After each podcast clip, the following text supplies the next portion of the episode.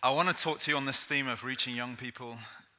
It's be fair to say that if you were surveying the Christian scene, certainly in the city where we are, uh, you might come to the conclusion very quickly that what's necessary to reach young people is that you have exclusively um, very fashionable people, really, really ridiculously good looking people on the stage. And that was not an option that was open to us. So we had to. we had to develop a more thoughtful strategy when we were planting a church. Um, I want to begin with the question of why are we talking about this? And I think it's very important to start a little bit further back than actually give, getting straight to um, some of the, the answers that I think are there. And it's important just to stress right from the start it's not because we desire to have um, the most cool, vibe, vibey, edgy churches in town. It's not because we want to pander to the culture of youth, which is predominant in the day and age in which we live, and which I think is actually quite poisonous and dangerous. And it's not because we have a desire that's motivated of comparison or rivalry with other churches around us. And I understand those urges as a pastor. I understand um, our insecurities in leadership. And I just want you to try and clear away those desires, those motives, and understand that the reason is because it is implicit in the Great Commission that we must pass on the faith to the next generation and also mobilize them into the mission that we are engaged with ourselves. I want you to think about this negatively. What happens if your church fails to reach younger people? Whether because they've grown up in the church or you don't draw them to your church and, and they don't become to know Jesus.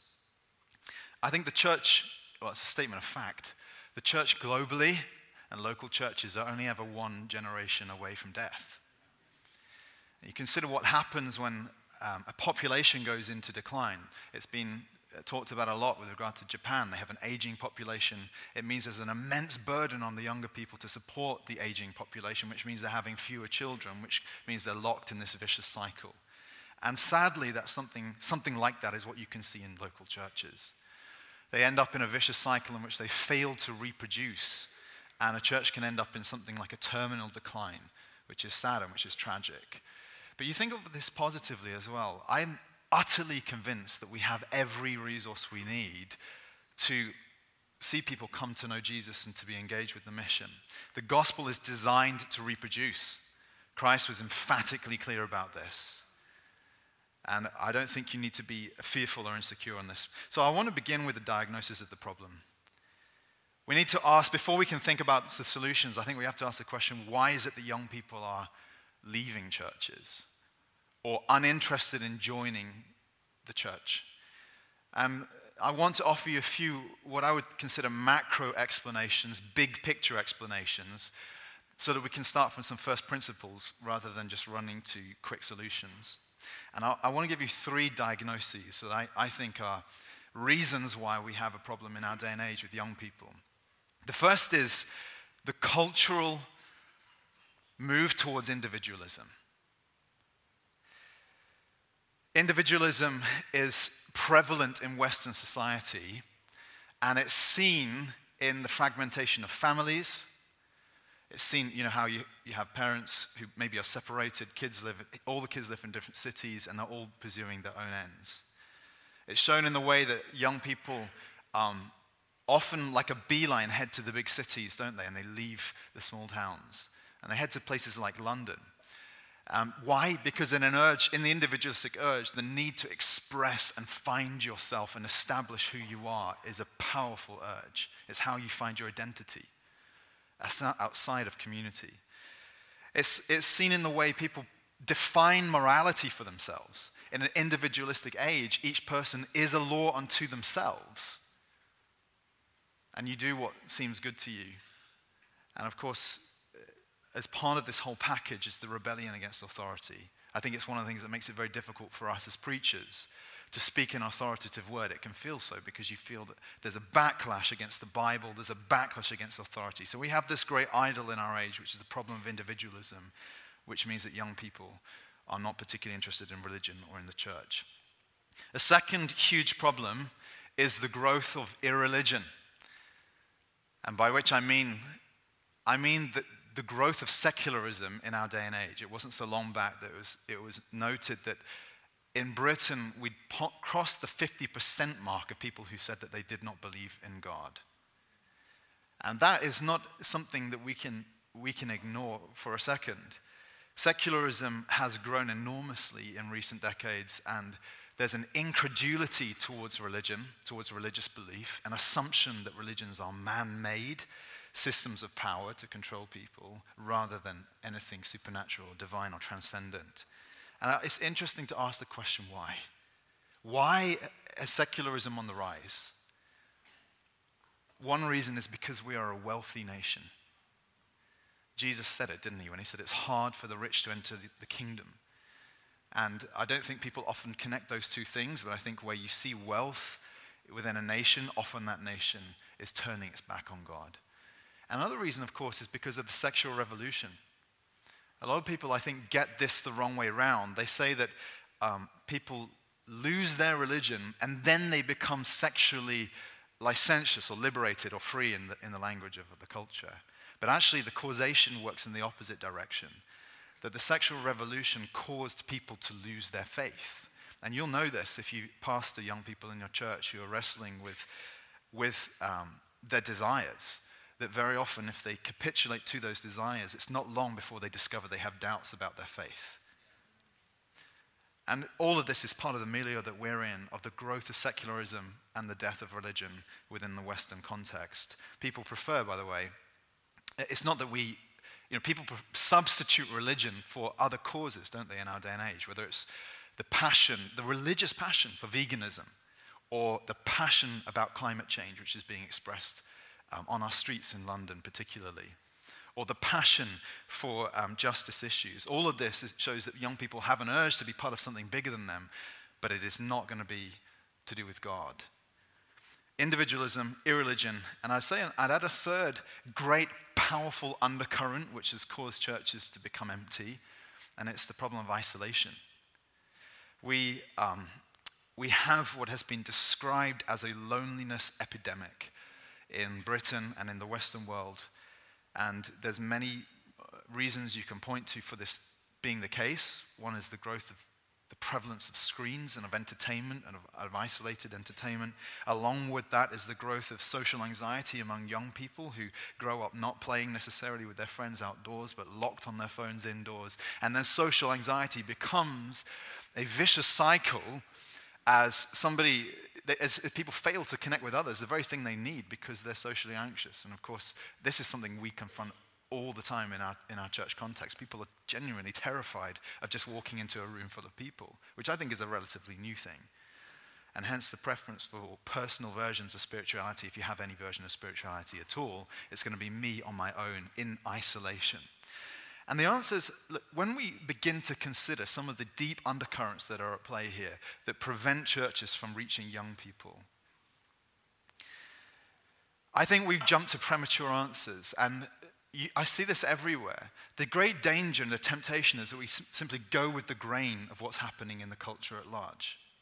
And the way in which we do that is by offering young people what we think they want.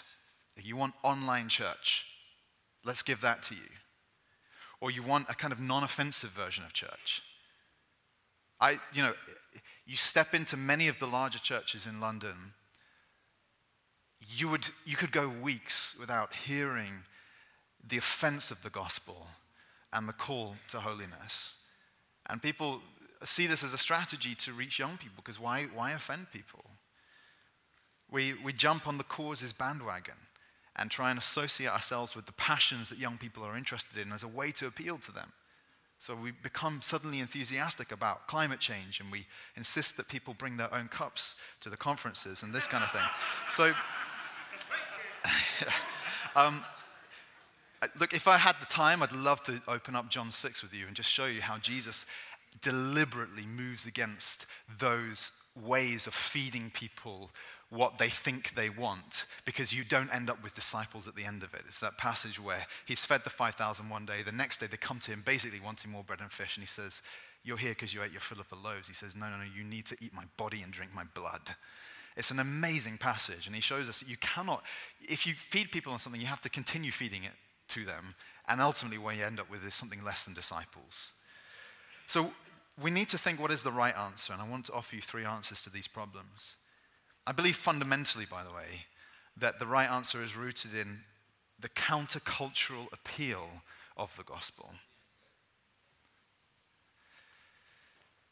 Paul, in 2 Corinthians, the same uh, book that uh, Pete was reading from earlier, said that we are the aroma of Christ to God among those who are being saved and among those who are perishing.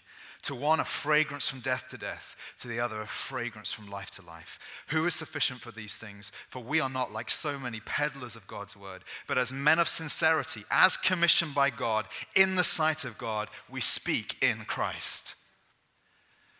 And I think one of the temptations in ministry is to become a peddler of God's word. In other words, to desire to conform what you're doing in ministry and the things you are saying in such a way so as to get the reward that you crave, be it church growth or some other reward. And that's a very dangerous, constant enemy to the pastor, I think, and to the whole ministry and the structure of where you're doing ministry. Paul says, I think, that we need to be comfortable with the fact that when you present the gospel in all its clarity, it will have what I think of as the Marmite effect that some people will love it and some people will hate it, but you're cursed, there's no reaction. Woe to you, Jesus says, if all people speak well of you. Let me offer you a few suggestions that counter these currents that are running through our age. The first is this I believe that what's needed to reach young people is to pursue the call to radical discipleship.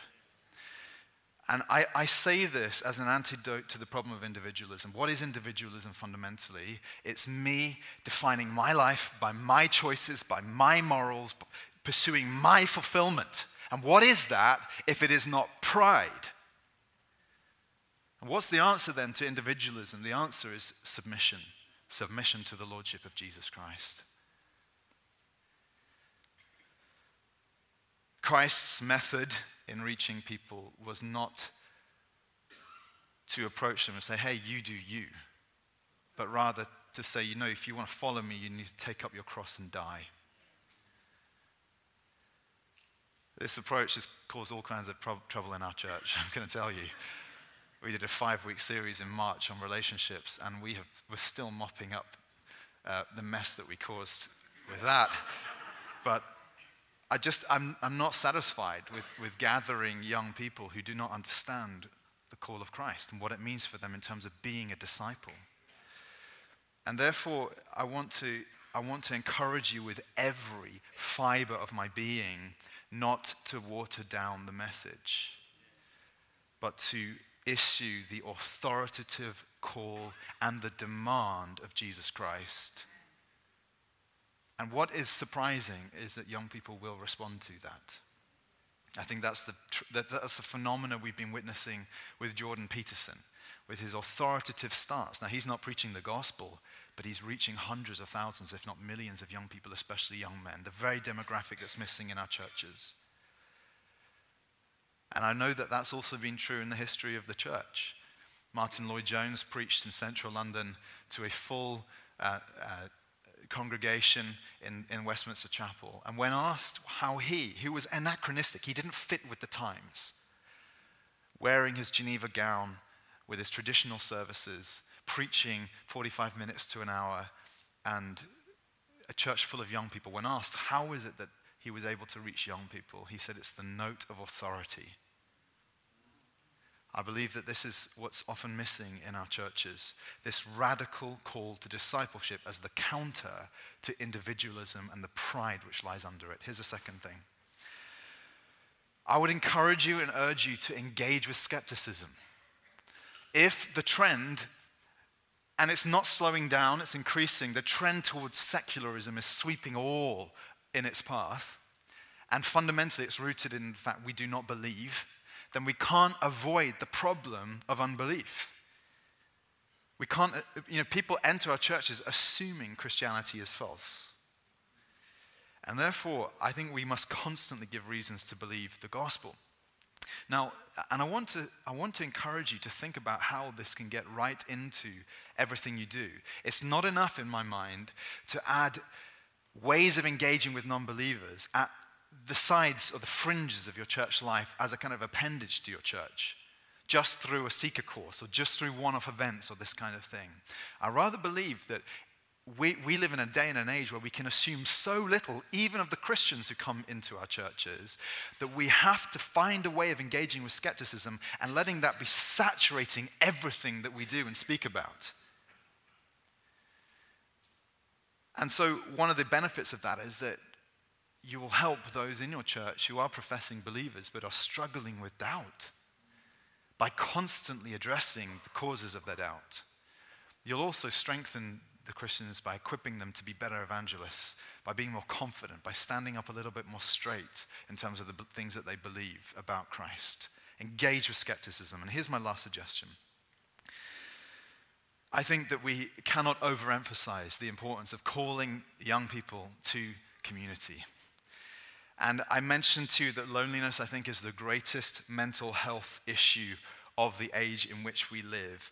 And I see that as an unbelievably opportune moment for the church.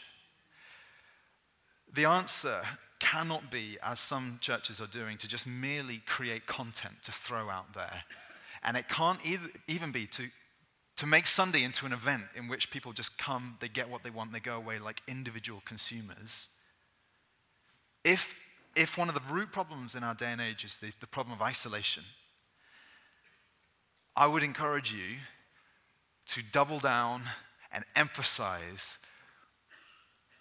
the importance of teaching your church to love one another, which chimes in with what Keela was just teaching us about.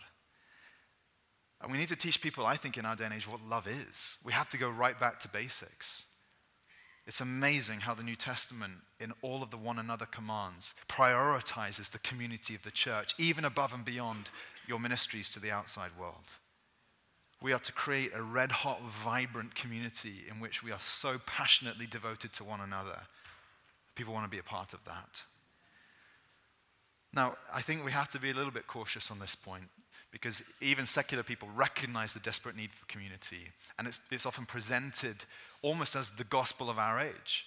I was just reading David Brooks' recent book, um, The Second Mountain. He's almost become a Christian, but I would say not quite.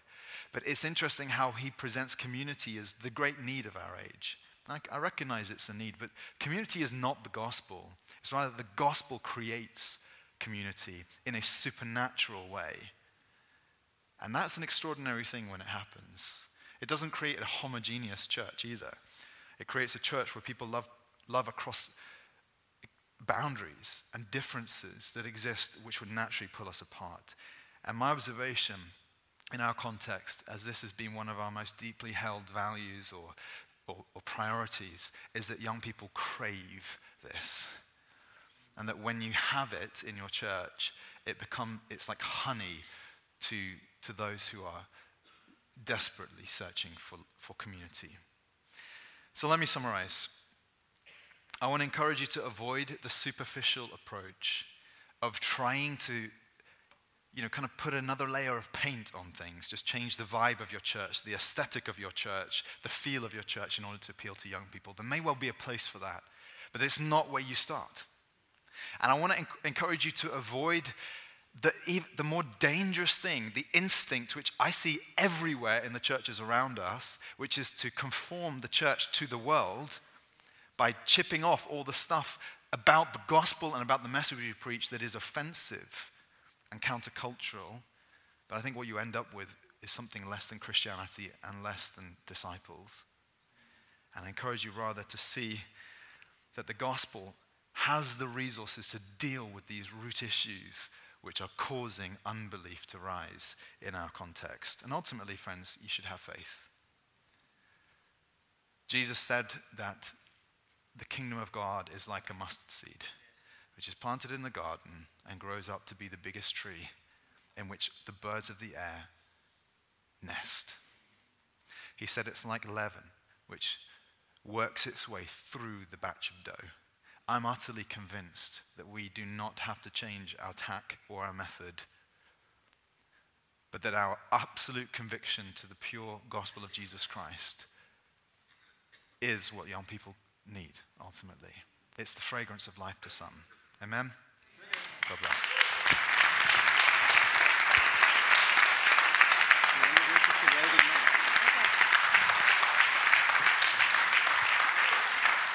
Yes, sir.